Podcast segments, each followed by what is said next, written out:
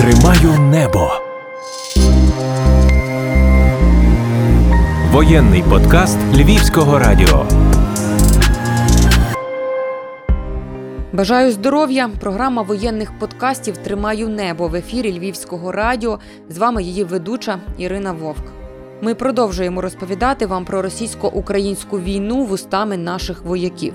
І з початком повномасштабного вторгнення РФ до збройних сил України доєднувалися сотні людей, які ніколи раніше не пов'язували свого життя із військом. Вони ставали у довжелезні черги до військкоматів, аби лише отримати зброю і обороняти рідні міста. Серед них був і друг Борода із Полтави. Він полишив бізнес, відвіз сім'ю на захід країни і став до лав територіальної оборони. Спершу із побратимами обороняв Полтавщину, а тоді відправився на Донбас. Оборона Бахмута, Авдіївки, втрата друзів і шалена втома. Де хлопці беруть сили, як відновлюються без ротацій і про що мріють після перемоги. Розкаже тероборонівець друг Борода. Залишайтеся з нами. Справжня історія героя. Привіт, друже Борода. Привіт. Дуже дякую, що погодився поговорити. Територіальна оборона Полтавщини. Більшість твоїх друзів, тих, хто пішов разом з тобою з початку повномасштабної війни, були абсолютно забезпечені люди, які жили повноцінним, спокійним, наскільки це було можливим, так життям. Але настав якийсь е, момент, точка неповернення. Так, от чи пам'ятаєш ти цю точку неповернення для себе, для сім'ї своєї, для друзів, які пішли разом з тобою? Ну, взагалі, ми прийшли в перші дні, скажімо так, е, наступу боронити Полтаву. Ми не думали, що ми там будемо якимись е, регулярними військами. Тобто, вже дійшло діло до того, що вони стояли в Ахтирці, якщо ви знаєте, Тростянець були під окупацією. От і ми прийшли до тих людей, які могли нам дати якусь зброю, і сказали, давайте нам щось, ми будемо боронитися.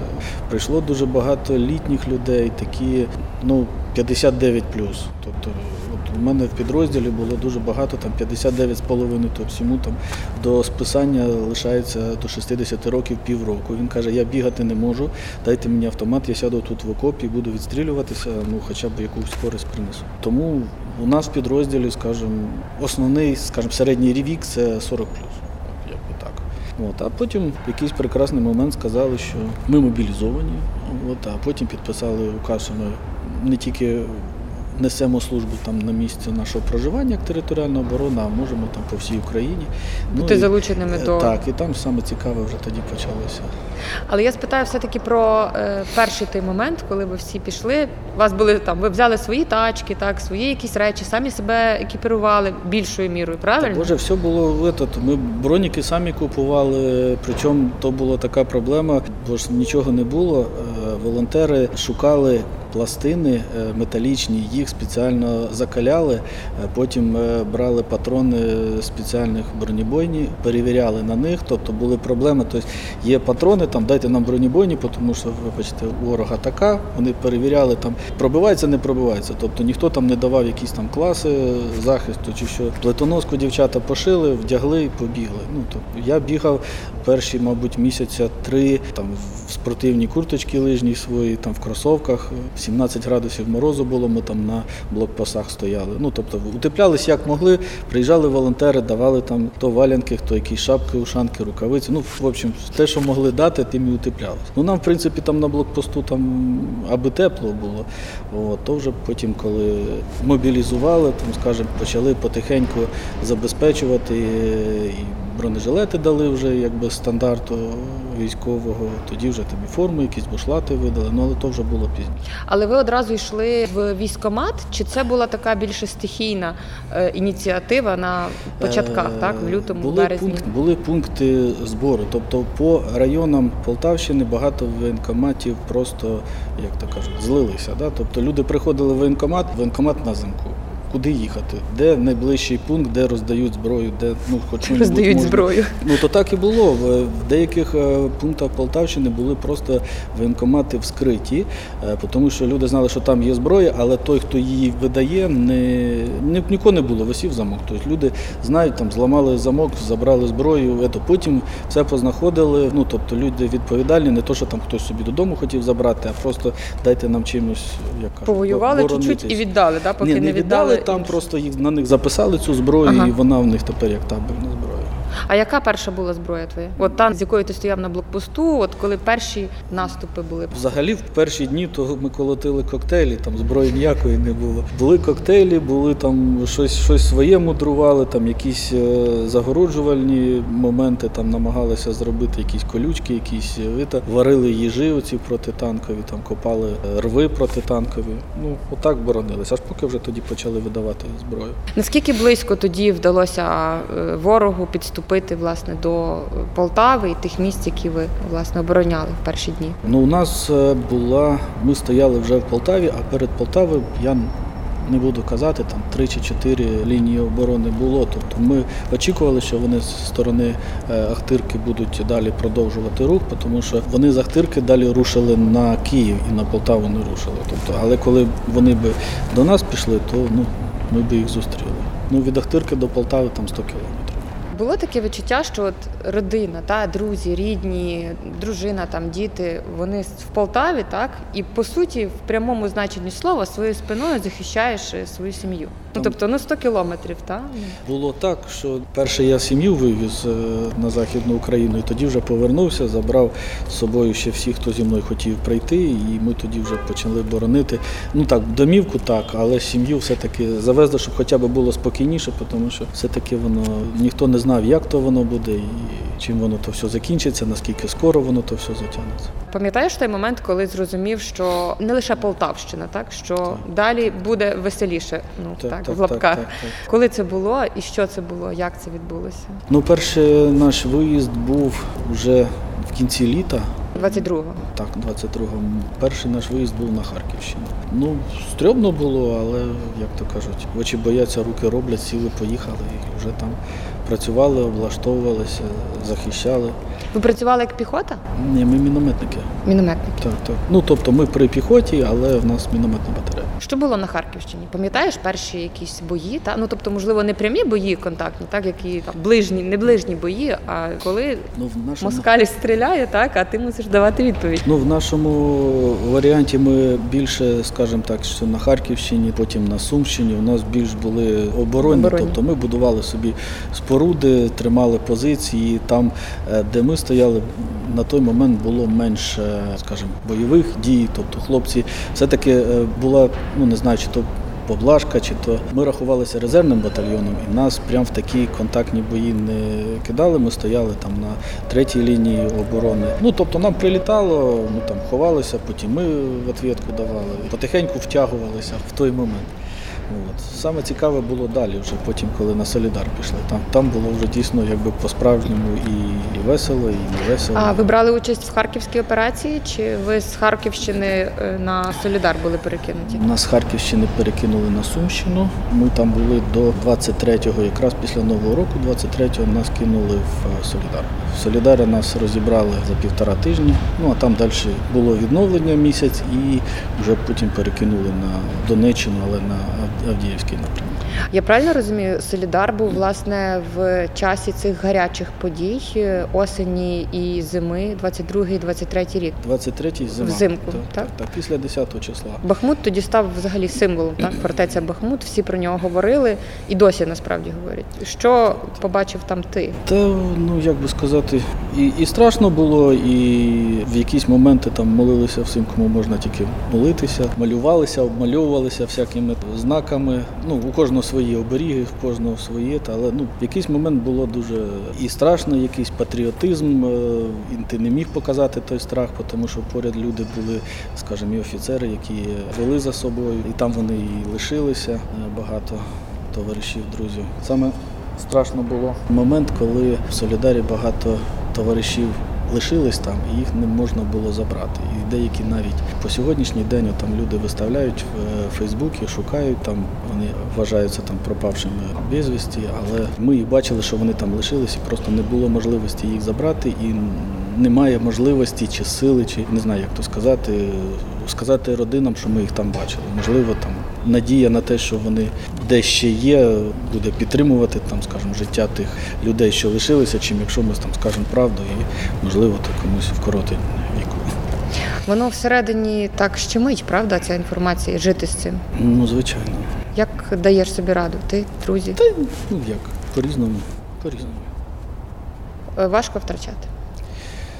Звичайно, важко. Ну, особливо, коли на той момент вже ми майже рік були разом тут жили, і тут вже якби не, ну, не можеш з ними там ні поговорити, ні позвонити. Багато хто каже, що розуміння того, що людини не стало, приходить не в момент бою, так, коли відбувається весь цей двіж, так? І ти дізнаєшся. Тобто, перше ти чуєш, звичайно, в бою про 200, про 300, але усвідомлення приходить вже після. Ну так і завжди. Не, не, не тільки у військових, так і, і, і в житті. Тобто, коли втрачаєш там близьких рідних людей, то усвідомлення приходить пізніше про те, що людини нема. От ми там робили в цей час там щось разом, а тепер ти робиш то сам або з якоюсь іншою людиною. Іноді накриває, іноді там гониш від себе ці думки. Буває ну, от настільки страшно, що ти е, іноді боїшся, наприклад, не сконтролювати той страх.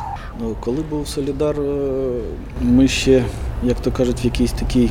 Ну, не знаю, прострації були так. То ми не розуміли, що робиться, тому що ну тобто є наказ, ми його виконуємо. Ми не бачимо всієї картини того дійства, якого яке воно проходило. Потім, коли ти вже там черговий раз, тобто ми наїздимо, да, ми сідали в машину, заїжджали на позицію, відпрацювали, виходимо, знов заїжджаємо, там доукомплектувалися там боєприпасом. От і коли ти вже виїжджаєш там в черговий раз і розумієш, що в тебе там біля твого там колеса машини розірвався танковий снаряд, і ти якось звідти хорошо вийшов, при тому, що вся машина там запакована, четверо людей сидить, міномет і міни всі там. Ну я фотографії там, мабуть, покажу. То потім у нас наступає таке усвідомлення, блін, оце повезло. Да? А, а коли в той момент ти все то робиш, е, робиш якось інтуїтивно, можливо, мозок якось сам намагається прорахувати якийсь е, шлях. Як тобі саме в цей момент треба поступити? Був момент, коли ми їхали там таке складне перехрестя, проїжджали. Е, Ми стояли, відпрацювали, потім вже почали виходити.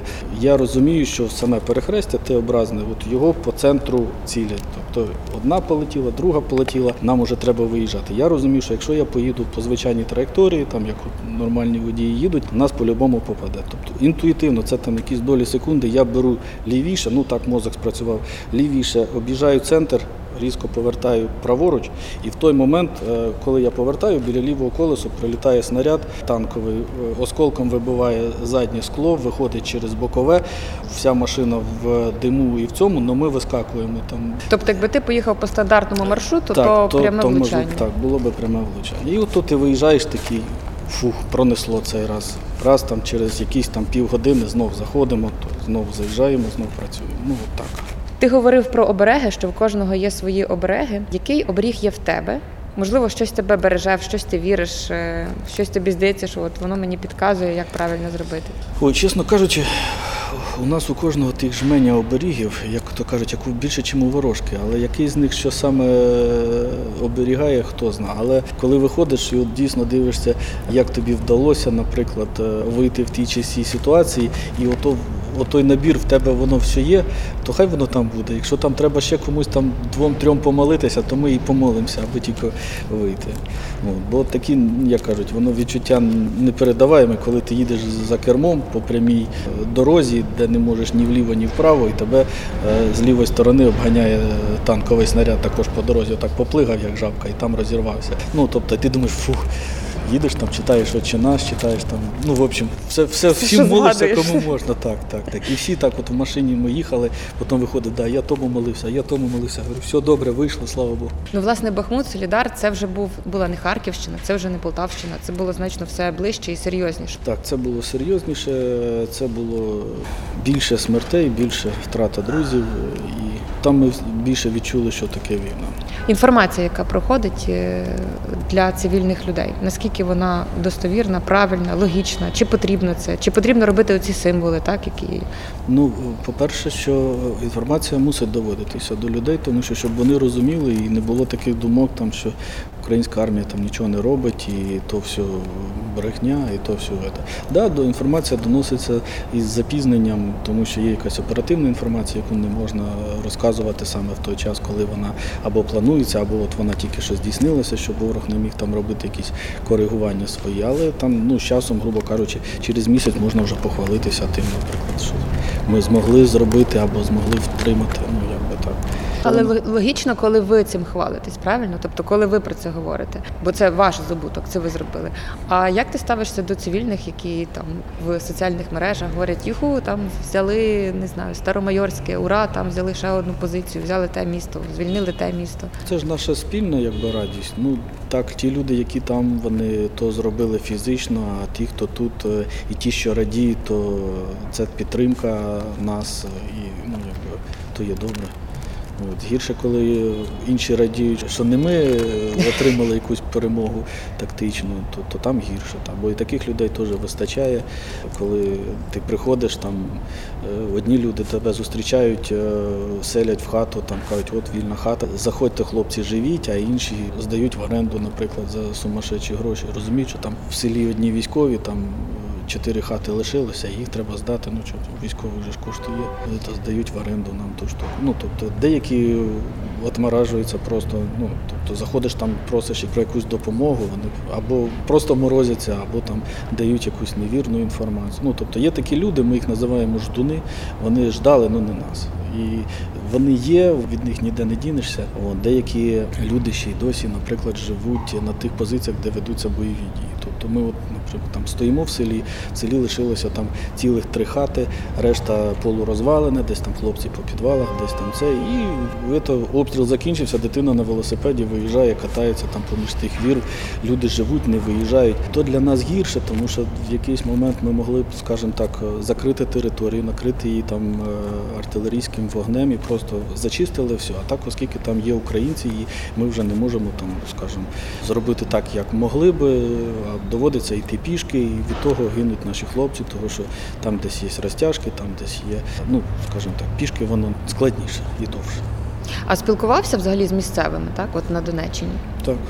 І бувало таке, що намагався там переконати, чи навпаки тебе намагалися переконати, що чого ви тут, що ви тут робите. Як е, один із військових розповідав про те, що бабуся була, яка дуже підтримувала, підтримувала. А потім, коли вони виїздили з Бахмута, вона каже: Ну і чого Зеленський не зупинив війну? І він такий каже: «В мене прям руки опускаються. От були якісь такі з ними розмови? Ні, такого ну у- нас е, то такого не було. Вони або ті, що нам траплялися, або сприймають нас, або не сприймають, або допомагають, або просто там підтримують нейтралітет.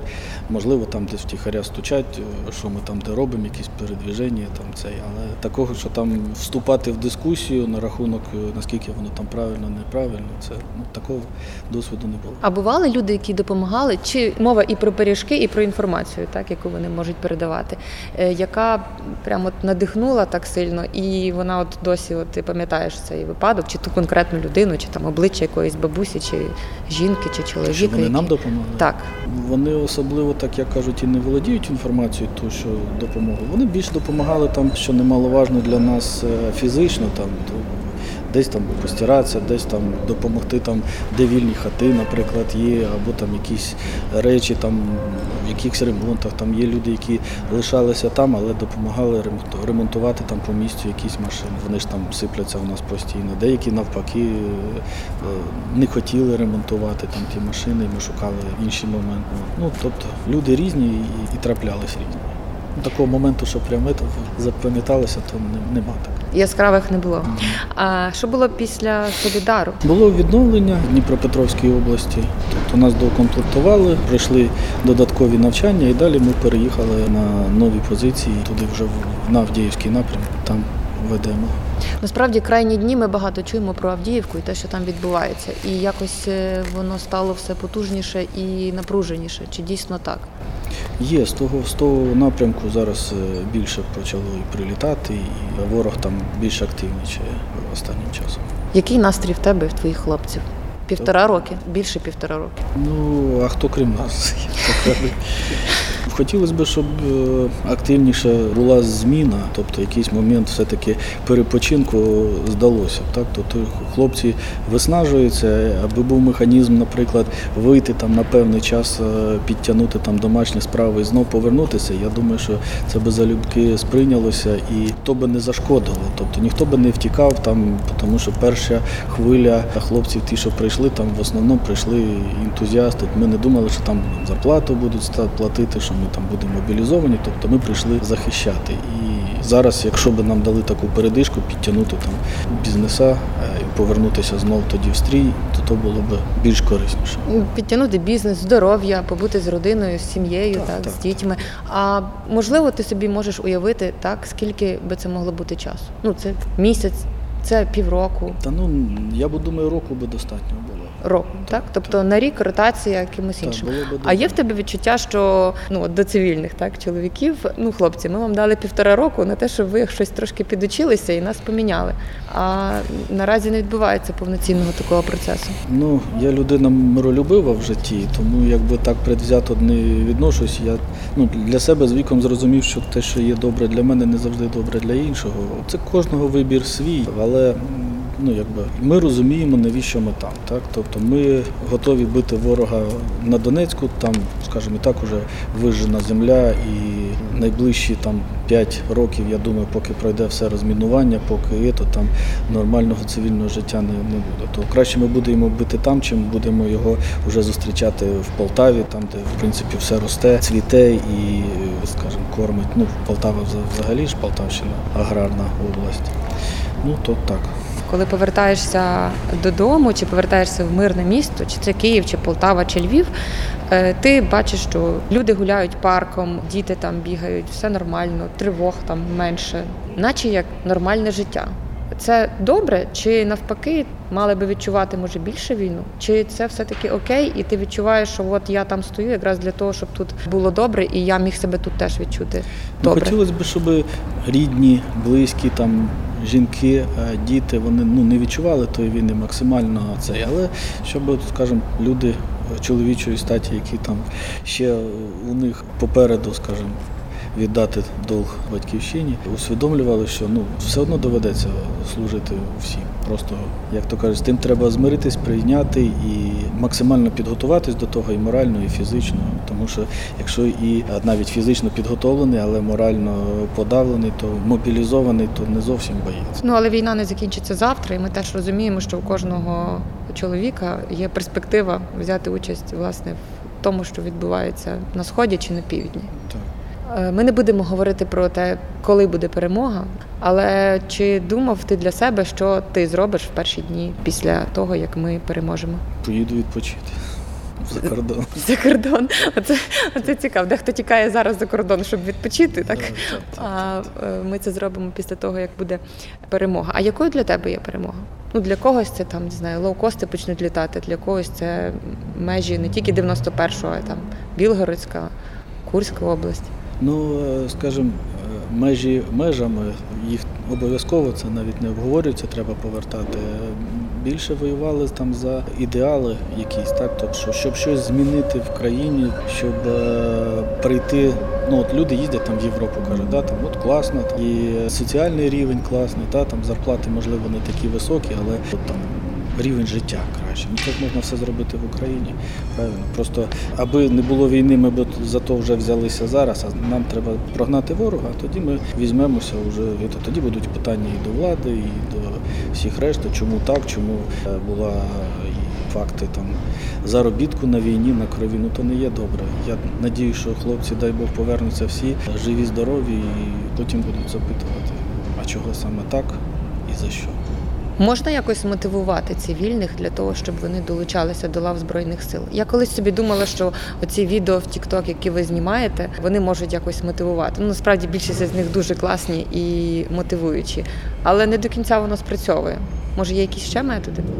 Ну я не знаю, то просто настроювання кожного. От Полтаві вроді як обіцяли зробити найближчим часом пункти мобілізації, де потенційні призовники можуть поспілкуватися з командирами про те, що не є прям так страшно, що все одно має пройти підготовка, що все одно ніхто там молодих на фронт зразу не, не кидає. Тобто має пройти якийсь момент адаптації, там як то кажуть, люди мають бути обстріляні трохи. Ну якби так.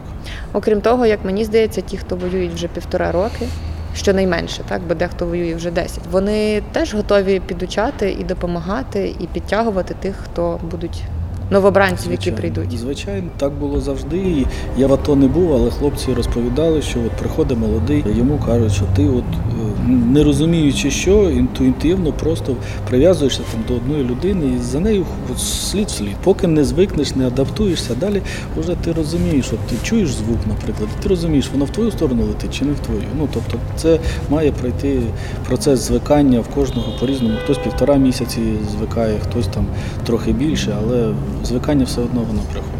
Тебе теж так було? Так. Тобто ти за кимось теж ходив, брав е, якийсь приклад з Е, офіцерів, ну, е, які мають бойовий досвід? Ні, в нашому варіанті можливо не так. Ми там вчилися всі одночасно, тому що ну то неочікувано було. Ми там вчилися. Як кажуть, на, на місці, то тут зараз уже ж по-другому. Тобто наші підрозділи новоприбулими доповнюють, не то, що там сформувався новий підрозділ. Тобто є костяк, який в принципі розуміє, вони вже заходили там на ті позиції, знають де що як, де можна, де не можна. Отут ходи, отут не ходи. В деяких місцях ми робили позначки, наприклад, коли весною заходили там, е, крили касетними снарядами. Тобто ми їх бачили весною, але ж вони постійно потихеньку заходять в землю. Зараз їх вже не видно. Тобто ми поставили там флажки, що туди не ходити, тому що там вони є, і то вже мають там займатися інші служби по розмінуванню. Але коли буде до тих моментів доступ, тому що зараз там приїхати саперна група розвернути свої моменти не може, тому що дрони ворожі контролюють то все. Територіальна оборона працює на рівні зі збройними силами, Національною гвардією, іншими службами. Так, тобто не можна сказати, що вона десь менше залучена чи можливо менше підготовлена, так в якійсь мірі, бо це не, не професійні військові, але залучена ж так само до бойових дій. Ну, територіальна оборона вона є ж на сьогоднішній день підрозділом Збройних сил. Тобто є хлопці, які відчувають там більше сил в себе, переводяться там в гвардію наступу. І такі є. Є е, люди, які постарше там кажуть, ми поки тут, наскільки вистачає у нас сил і можливостей. Ти бачиш себе військовим після війни? Ні. Ні. Чомусь в більшості випадків зустрічаю саме таку відповідь. Дякую тобі дуже, що поділився, що виділив час. Я бажатиму тобі залишатись цілим, здоровим, неушкодженим. Дякую за те, що ти робиш. Бережи себе. Дякую. Слава Україні! Героям слава.